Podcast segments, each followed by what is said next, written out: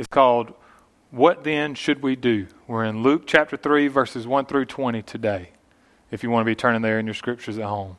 Luke chapter 3. Let's pray together. Father, we love you, and Father, we thank you for being such a good, good God. Father, we ask you to give us understanding of your word, to open our minds to your scriptures, to help us to, to know clearly what it means and how to live it out so that we can apply it to our lives. Father, we thank you for your love for us. We thank you for your offer of, of forgiveness to us. Father, help us during this time to, to reach out to our loved ones, to let them know that we're thinking about them. And Father, that you would help us to, to reflect you the best that we can. Father, we trust you with all of our life and with all of our needs. In Jesus' name we pray. Amen.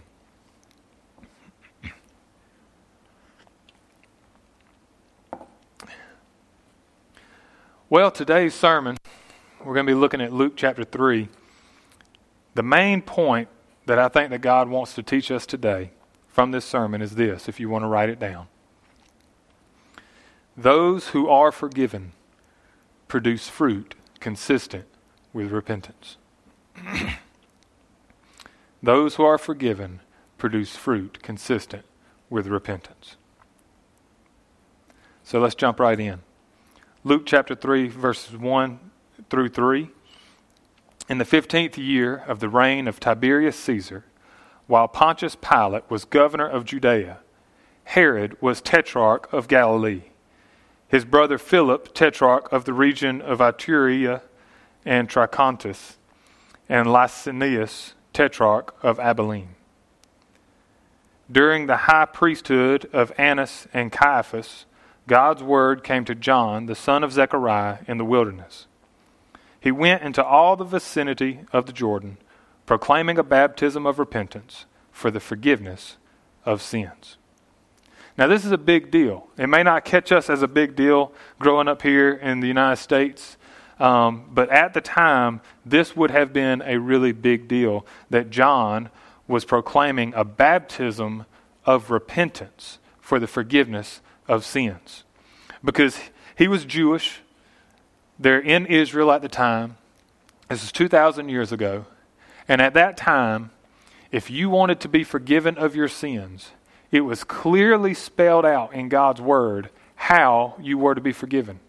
That you could not be forgiven without a sacrifice. And God had spelled out exactly how you were to perform sacrifices to be forgiven of your sins. And so it was all spelled out.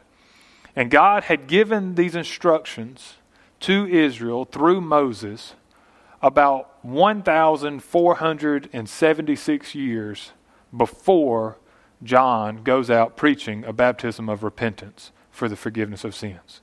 So keep in mind, Israel, other than, except for when they were in exile in Babylon and Assyria, Israel, for almost 1,500 years, have been performing sacrifices day after day after day in order to be forgiven of their sins. And after 1,500 years of this, John the Baptist comes along and he goes out into the river and he says, If you will come down here and repent of your sins, I will baptize you in this river and you will be forgiven without an actual sacrifice of an animal because we're looking because the kingdom of heaven is at hand. The messiah is almost here and the messiah is going to save you from your sins. So this would have been completely against everything that the religious system of the day that the jewish religion believed. This would have been big big big news now i want to keep in, help help you understand that this mass, message that john the baptist was preaching although it was different than what the Jews had, had been taught from the scriptures for 1,500 years, that you had to perform an animal sacrifice, it was the same message that Jesus preached. Matthew 3, verses 1 and 2 says, In those days, John the Baptist came preaching in the wilderness of Judea and saying, Repent, because the kingdom of heaven has come near. So, this is what John preached Repent, because the kingdom of heaven has come near. And then Jesus, after John the Baptist was thrown into prison, Matthew said that from then on, Jesus began to preach, repent, because the kingdom of heaven has come near. So Matthew says that both John and Jesus preached the exact same message. Repent because the kingdom of heaven has come near. Repent because the kingdom of heaven has come near. They preached the exact same message. John didn't preach a different baptism than Jesus. John preached baptism for the of repentance for the forgiveness of sins, which was completely different than every, every, everybody believed at the time for, for 1,500 years almost. That was completely different. And Jesus comes along and preaches the exact, exact same message. So, this is what Luke said that John preached. Luke said, He went into all the vicinity of the Jordan, proclaiming a baptism of repentance for the forgiveness of sins. Now, after Jesus was crucified, resurrected, raised from the dead, and then ascended back to heaven, after all of that, Luke says, at that point, this is what Jesus taught. If we jump to the end of Luke chapter 24, verses 45 to 47, we read, Then he opened their minds, Jesus opened the disciples' minds to understand the scriptures. He also said to them, This is what is written the Messiah will suffer and rise from the dead the third day, and repentance for forgiveness of sins will be proclaimed in his name to all the nations, beginning at Jerusalem. Notice what he said. He opened their minds to this, understand the scriptures, to be able to understand clearly the scriptures. And he taught that repentance for forgiveness of your sins would be proclaimed in his name, in Jesus' name. So there's there's two elements right there from the very beginning. There's the two elements that you are to repent, to be forgiven in Jesus' name. You have to repent and you have to believe. you have to turn from sin and you have to believe that Jesus is the Messiah. So, when Jesus went around and he preached to repent and believe, if you jump to Mark chapter 1, verse 15, it says, Jesus taught, The time is fulfilled and the kingdom of God has come near. Repent and believe in the good news. He was preaching the same message that John was preaching. Now, this message that you could be forgiven of your sins through repentance and faith in Jesus, again, stood completely against how the Jews had been worshiping God for the past 1400 years. Because without making a sacrifice at the altar by a priest, then there was no way for you to be forgiven. So just imagine how different John and Jesus' message was, or would have been, that you could have forgiveness through repentance and faith in one sacrifice for all time. Not constant sacrifices to atone for your sin, but that you could have faith in the one sacrifice that would atone for your sin for all time. If we pick back up in Luke chapter 3, verses 4 through 6, we read, As it is written in the book of the words of the prophet Isaiah, a voice of one crying out in the wilderness, Prepare the way for the Lord, make his path straight.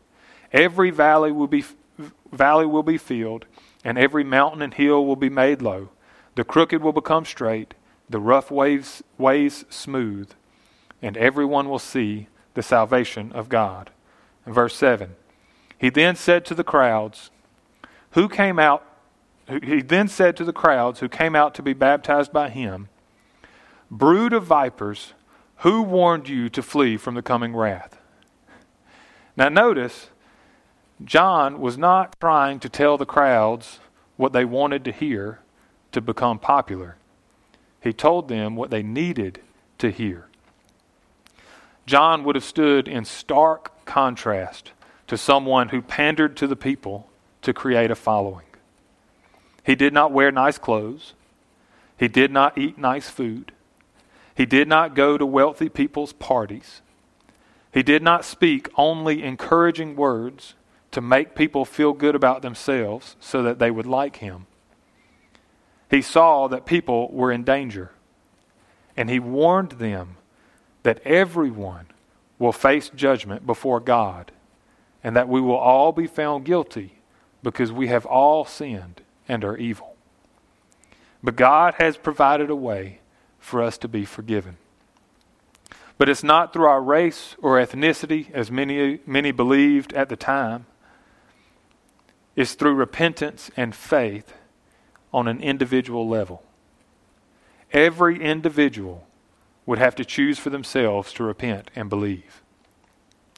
Luke 3, verses 8 and 9. Therefore, produce fruit consistent with repentance. And don't start saying to yourselves, We have Abraham as our father. For I tell you that God is able to raise up children for Abraham from these stones. The axe is already at the root of the trees. Therefore, every tree that doesn't produce good fruit will be cut down and thrown into the fire. So, John made it crystal clear that if you don't repent yourself, even though you were a Jew by birth, you would be cut down and thrown into the fire.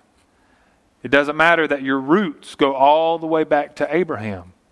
He made it very clear that every individual, regardless of lineage, that doesn't repent would be cast into hell. Verse 10 What then should we do? The crowds asked him. Now keep in mind, he had already told the crowds how to be saved back in verse 3. He said that he went around proclaiming a baptism of repentance for the forgiveness of sins. So he had already taught them that they had to repent to be forgiven of their sins. That is what they had to do. So then Luke includes the next section for us that has three groups of people asking what they should do. The first group, what then they asked, what then should we do? It says are the crowds. In other words, just everyone in general. what should everyone in general do if they want to produce fruit consistent with repentance? And this is what John said. He replied to them, The one who has two shirts must share with someone who has none, and the one who has food must do the same. You see, you can say that you've repented and believe, you can say it. But John is saying it doesn't matter what you say if what you say is not true. So he lets you know what the life of someone looks like who truly does repent and believe they actually make sacrifices for others. Because when you truly repent and believe in Jesus, then you will receive the Holy Spirit and you will be born again. You will be made alive spiritually and you'll be changed into a new creation. Your heart of stone will be removed and it will be replaced with a heart of flesh. And so you will look out not just for yourselves, but for others you will care more about them and their salvation than you will about yourself and having more, more, more for yourself. So, what does it look like for the general crowd of people who repent and believe? Well, it looks like people who love their neighbor as themselves. So, what was the main thing that God was trying to teach us from this passage? That those who are forgiven produce fruit consistent with repentance. So then the next group that asked John what they should do is the tax collectors. Verse 12. Tax collectors also came to be baptized, and they asked him, Teacher, what should we do? Now, tax collectors were considered traitors. They were Jewish citizens who collected money from Jews and gave that money to the Romans and they kept a lot for themselves. They were despised, and many didn't believe that tax collectors would be saved. So the majority of the religious leaders probably would have responded by telling them to abandon their jobs as tax collectors and ask God to forgive them of taking money from them and giving it to a pagan enemy government who is oppressing God's people. That is probably what they would have expected. But this is what John said. He told them don't collect any more than what you have been authorized. That's it. He didn't tell them to quit their jobs. He didn't tell them to end any cooperation with a pagan enemy nation that oppressed God's people. He just said, be honest. If the Roman government said the people owe a certain amount of taxes, then just collect that amount of taxes and no more. Don't be dishonest. Love your neighbor as yourself. So, what's the main thing that God is teaching us in this passage? That those who are forgiven produce fruit consistent with repentance. And so we come to the third and final group that asks Jesus what they should do. Some soldiers also questioned him, What should we do? Now, based on the situation at the time, Rome was occupying Israel. Rome gave a lot of freedom to Israel to how they could live out their daily lives. But they had Roman appointed kings and governors and soldiers stationed in Israel that ruled the nation, and Israel would not have been allowed to have their own army. So it is also highly unlikely that they would have been allowed to serve in the military within their own country as well. Because then, if they did serve in the Roman army in their own country, then they could have formed a rebellion. So, implicit in this question is the fact that these soldiers were almost certainly Romans, or at least not Jewish. Foreigners, pagans, who were stationed in Israel in order to maintain their dominance over Israel and to squash any potential uprising. And notice what John said. And notice what he didn't say. How was a Roman soldier to repent and believe in the Jewish Messiah that would soon come and be given a kingdom that he would reign over forever? How would a, Jew, a Roman soldier repent and believe in a Jewish Messiah king? He said, Don't take money from anyone by force or false accusation and be satisfied with your wages. He was not to extort or bribe people for money. He was to be honest and to turn from sin. Notice what John did not tell them. He did not tell them that they must renounce their allegiance to Caesar. John did not tell them that they must lay down their swords and refuse to ever kill anyone again. John did not say that in order to repent and serve God that you cannot serve in the military. John simply said in order for a Gentile soldier who serves a pagan enemy in order to repent, God wants you to love your neighbor as yourself. To be honest. In all three groups, John addressed the most common sin that each group was guilty of. The most common sin that the general people are guilty of is greed and selfishness. That's why Jesus talked about it more than anything else. Therefore, we should give to others in need. The most common sin that tax collectors were guilty of was taking more taxes than they had to give to Rome so that they could get wealthy themselves, to steal from the people. Therefore, they should not take more money than they have been authorized to take. And the most common sin that foreign oppressive soldiers were guilty of was bribery and extortion because they were the ones with power. Therefore, they should not abuse their powers to take money from people. Now, keep in mind that not every soldier bribed and extorted people. But every soldier did serve Caesar. And every soldier did have to kill anyone that they were ordered to kill. Bakers bake bread. Carpenters make things out of wood. Soldiers kill anyone declared by their government to be an enemy. So if their sin in God's sight was that they had to kill, then when they asked John what they should do, he would have told them they must lay down their swords.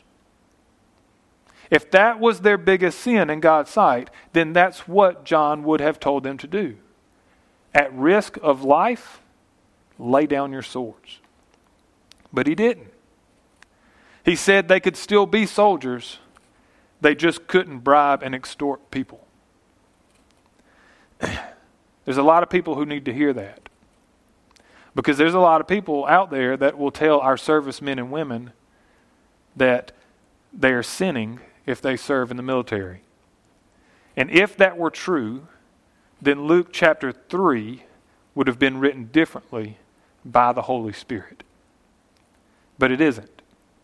And no other New Testament author said that they must lay down their swords in order to serve God.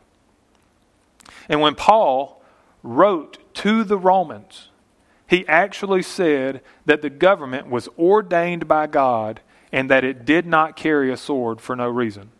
Romans chapter 13, verses 1 through 7 says, Let everyone submit to the governing authorities, since there is no authority except from God, and the authorities that exist are instituted by God.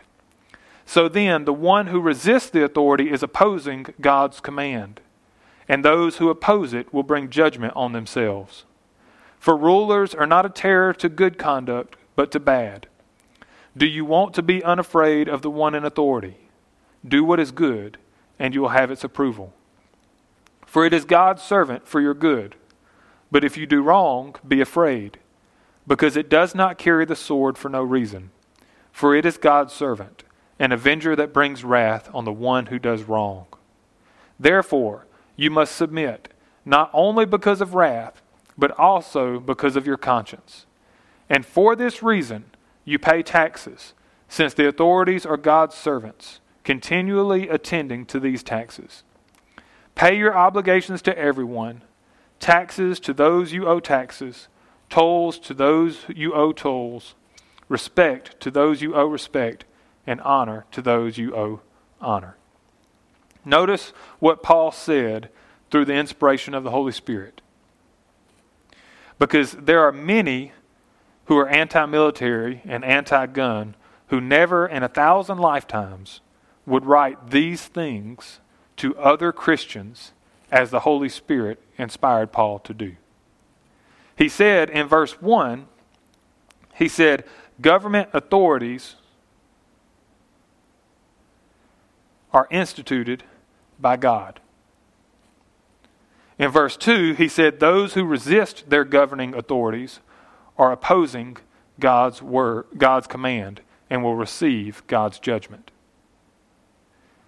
Three, government rulers are God's servants for your good. Four, governing authorities as God's servants carry swords to avenge those who do wrong. Five, you must submit to those authorities as God's servant.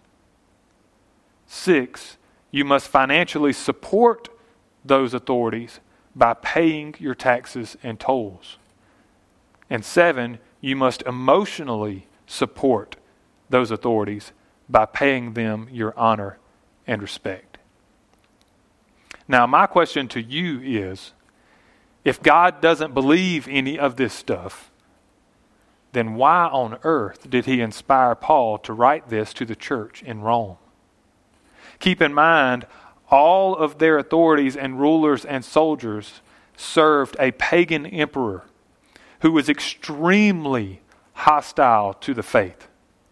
The same Roman emperor who ended up executing Paul, the guy God inspired to write this. Let that sink in for a second. God inspired Paul to write this to Christians who were serving the same Roman emperor who would execute Paul. Jesus ascended to heaven around 33 AD. Paul was a young man when Stephen was martyred sometime after 33 AD.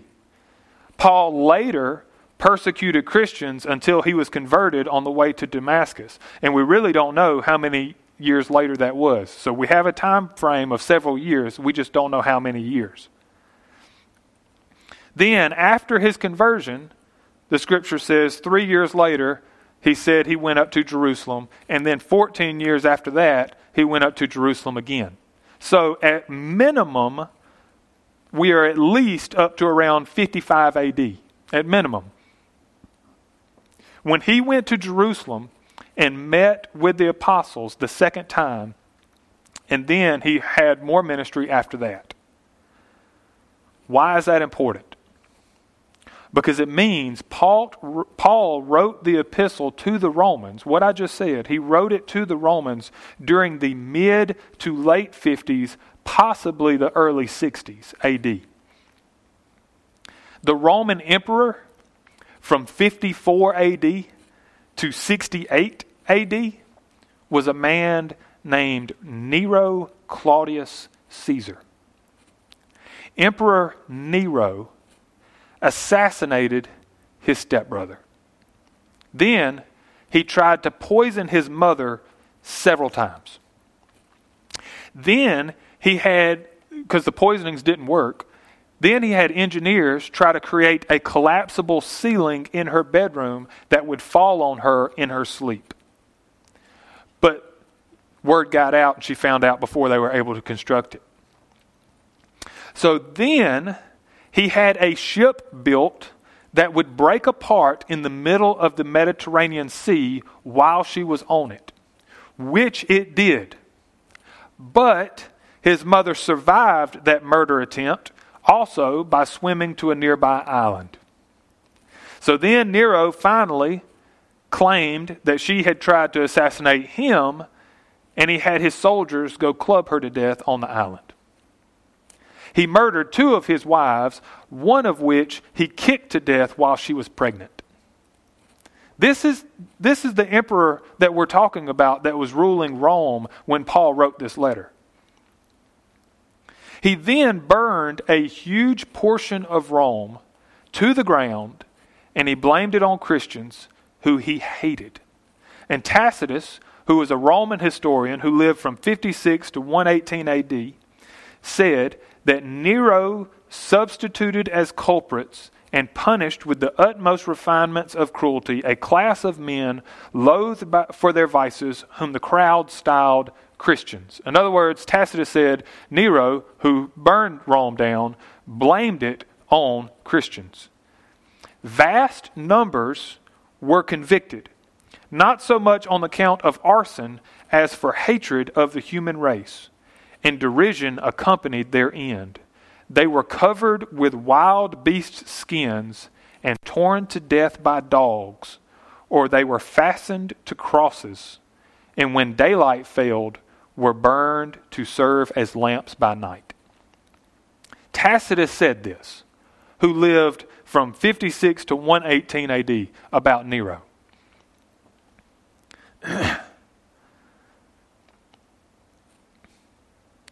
That is Nero. Extra biblical history also tells us that Peter had to watch his wife be executed by Nero. The same Nero that threw Christians to the beasts for everyone in the arena to watch get torn to pieces for entertainment, and burned Christians on crosses as lamps to light the way to the city at night. This Nero was the emperor when the Holy Spirit inspired Paul to write the epistle to the Romans, telling them the seven things that I mentioned earlier. That government authorities are instituted by God. That those who resist their governing authorities are opposing God's command and will receive God's judgment.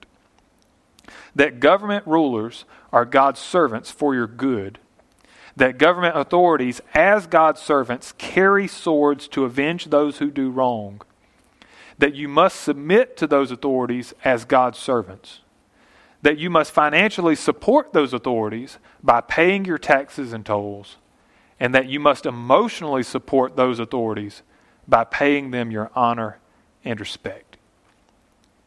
So, all that to say that it doesn't matter who the government is or who the leaders of that government are. If you had to stop serving in the military to serve God, then he would have said so. He wasn't afraid to say all the other things that he said that you would have to give up. And he wouldn't have shied away from saying that. He did tell you that if you deny him before others, that he would deny you before God. Therefore, we read all of these Old Testament, I mean, the New Testament Christians in this early first century, second century, and throughout history, how they all go to their deaths not denying their faith. Why? Because Jesus said, if you deny your faith, he will deny you. So if you had to do this to be saved, he would have told you.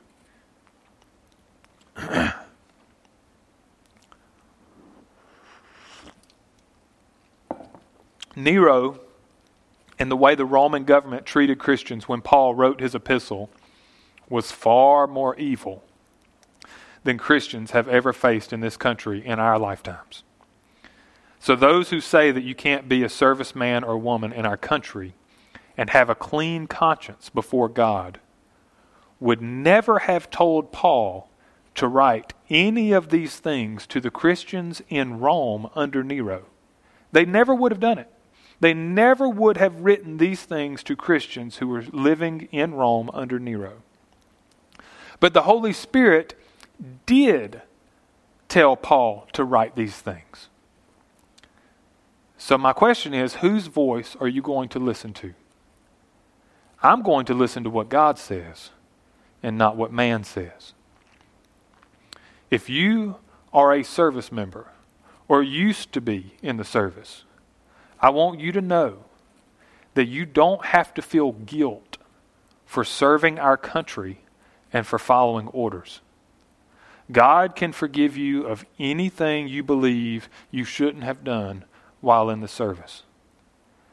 Our military is serving the greatest country on the face of this planet. And you shouldn't be ashamed by anyone for your service. You should be honored by everyone and respected by everyone because God said so. He said, Respect to those you owe respect, and honor to those you owe honor. And he was talking about government government authorities. People who are upset with me for saying that don't realize it. But the truth is, they're not upset with me for saying it. They're really upset with God for saying it to Christians in Rome under Nero. They're really upset that Christians under Nero that they should submit to him and honor him. They can't understand why God would have said to Christians under why God would have said that to Christians under such an evil leader. They can't understand why he would tell them that.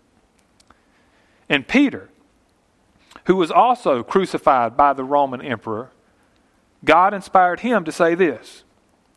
In 1 Peter 2:13 through 17, he said, "Submit to every human authority because of the Lord, whether to the emperor as the supreme authority or to the governors as those sent out by him to punish those who do what is evil and to praise those who do what is good. For it is God's will that you silence the ignorance of foolish people by doing good. Sub- submit as free people, not using your freedom as a cover up for evil, but as God's slaves. Honor everyone, love the brothers and sisters, fear God, honor the emperor. Again, God inspired both men who would be executed by a pagan evil emperor to submit to him and honor him as those ordained by God. Now, does that leave us with questions as to how this could be true? How could God ordain an evil pagan leader and expect us to honor and submit to him? Yeah, yeah, there will be lots of questions as to how it could be true. But we don't obey God only on the things that God commands us if we understand why we should. Proverbs 3 5 and 6 says, Trust in the Lord with all your heart and do not rely on your own understanding. In all your ways, know him, and he will make your paths straight. Trust God and do not rely on your own understanding, but follow him, whether you understand or not, and he will lead you down the straight and narrow path. Because if you only obey God when you understand why you should, and you finally come to a place of agreement that you should, you really aren't obeying Him. You are completely autonomous. You don't obey anyone. You do what you want to do. And when you finally agree that you think you should do what God says, then you do it. That's not obeying God. That's obeying yourself. That's you deciding for yourself how you're going to live. And maybe you agree with God a lot, but when you don't agree with Him, do you obey Him anyways? Or do you do what you want to do until you agree with Him? You see, if you have to understand why God tells you to do something you disagree with before you will obey Him, that's called relying on your own understanding. And when you do that, you're not acknowledging Him in all your ways, and you're not trusting Him. You're doing the opposite. You see, you have to obey God when you understand why He tells you to do something, and when you don't understand. That's called trusting Him. That's the example we see with Abraham. He didn't understand why God had told him to take Isaac up the mountain and sacrifice him. But he trusted him and he obeyed him. Even though you and I, if we're going to be honest, wouldn't have. You and me, if we were in Abraham's shoes and God had told us to do it, we would say, I don't understand how, I don't understand why, and therefore I'm not going to obey you. I'm not going to do it. But God stopped him and he told Abraham that he himself would provide the sacrifice at some at that same on that same mountain of his own son one day for us to be forgiven. There is no possible way that Abraham could have figured that out on his own. If Abraham had to understand why first, he would never have gone up that mountain and we would not know how to be saved by faith. Because it was Jesus' sacrifice on that mountain that made a way for us to be forgiven. It was his sacrifice that made a way for us to be forgiven. But God has decided that his forgiveness will only be given to those who believe him, who trust him, who place their faith in him, just as Abraham did. Genesis 15 6. Abraham believed the Lord, and he credited it to him as righteousness.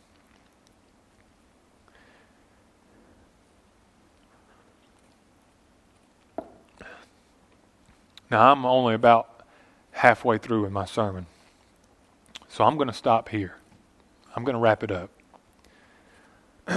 we'll pick this back up next week. We'll finish this out. But I just want to come back and just say and encourage all of our service men and women because veterans have a very high suicide rate in our country. They have seen a lot, they have faced a lot, they have done a lot of things that they are ashamed of. Those images and thoughts and feelings and things that they've been through haunt them. And many believe because many hold the perception that they can't be forgiven of what they've done. They can't be forgiven. They can't have be at peace with God. That God is upset with them. And it's not true. If you have served in our military, or if you are serving in our military, or if someone you love is serving or has served in our military, I want you to know that God did not say that you are marked off the list and that you can't come to Him. He did not say that you must renounce your allegiance to your country, that you must lay down your sword in order to come to him. He didn't say that. He, as a matter of fact, what he did say is he said that everybody else, all of us, are to honor and respect you. That's what God did say. He didn't say that you had to be ashamed of yourself. He told us that we had to honor and respect you. And so I want you to know that we all sin. And I have no doubt in my mind that you sinned while you were in the service, just as we all sinned while we were not in the service. We all have sinned and have sinned. But I want you to know beyond a shadow of a doubt that God loves you and will forgive you of all sin that you've committed. And He doesn't ask you to, to lay down your swords if you're currently serving in the military. All He asks you to do is to be upright, to be honest, to not extort, to not bribe, to not take advantage, to not abuse your authority, to not abuse your power, to be honest, to, to walk with Him, and He will guide you. And I pray that if you're in the service and you're struggling, that you would reach out to one of your military chaplains. And if you're not, then I pray you would reach out to me or, or somebody who has been in the service who has coped with those struggles. Because I pray for you. I pray for you and I pray for our country. I want you to know that God loves you and I love you and that you can be right with God today. All you have to do is make a commitment to turn from sin and to follow Him. It's the same commitment that everybody out of the service has to make, everybody in the service has to make, no matter who you are, regardless of your economic status, regardless of your race, regardless of your position in life. It doesn't matter. Everybody has to do the same thing. We all have to repent and believe. And so I ask all of you, whether you're a service member or not, anybody who's listening to this message, I ask you, have you repented and believed and placed your faith in Jesus Christ as the Messiah, as the one time sacrifice for your sins, for all past, present, and future? If not, there is nothing that is stopping you from making that decision today, right now. To just tell God, I know I've sinned. I know I can't make things right. I can't right the past. We all wish we could, but we can't. We cannot cover up our sins. And that's why we need God to save us because we can't make things right. We can't earn righteousness with God. There's nothing we can do. We need Him to save us. And He said that He will save us and that He has already performed the give Himself, given Himself on a cross as the one time sacrifice for our sins that if we would just repent and place our faith in Him as the one time sacrifice for our sins, who has risen from the dead, is alive today, and whom we will serve, He will forgive us right now. The Holy Spirit will come to live within you and will change you and make you into a new person and will give you everything you need to get through the remainder of this life. And I don't know how long that is for each and every one of you. But I pray that you won't put off any more time and that you know beyond a shadow of a doubt today that you have made a commitment to God that you are going to turn from sin. Because sin is the reason that you are separated from Him, the reason you're guilty, the reason that you're going to be condemned on the day of judgment. Sin, the only reason that you will turn from it, make a commitment to turn from sin, you will live for God, and that you believe that He will save you because you cannot save yourself and you trust Him to save you. And He will do that. He will come to live within you right now, and He will change you from the inside out. Let's pray together. Father, we love you.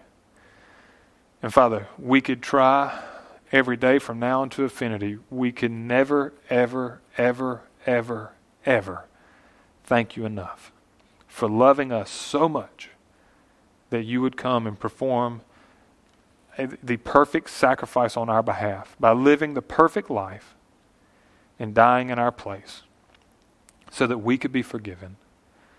And all that you ask is that we would repent and believe. Father, I pray that if there's a single person who wants to do that, that they would make that decision right now, that they would turn from sin and they would trust you for the rest of their lives. Father, I pray that they would reach out to us. Let us know the decision that they've made so that we can help them get plugged into a church. Father, we all need you. We need you. Many of us realize that we need you more now than we ever have before, and that's a good thing that we realize that we need you. But Father, we know that we can trust you, and we thank you for being able to have that confidence in you. We love you, Father, and we thank you for your love for us. In Jesus' holy and precious and eternal name we pray. Amen.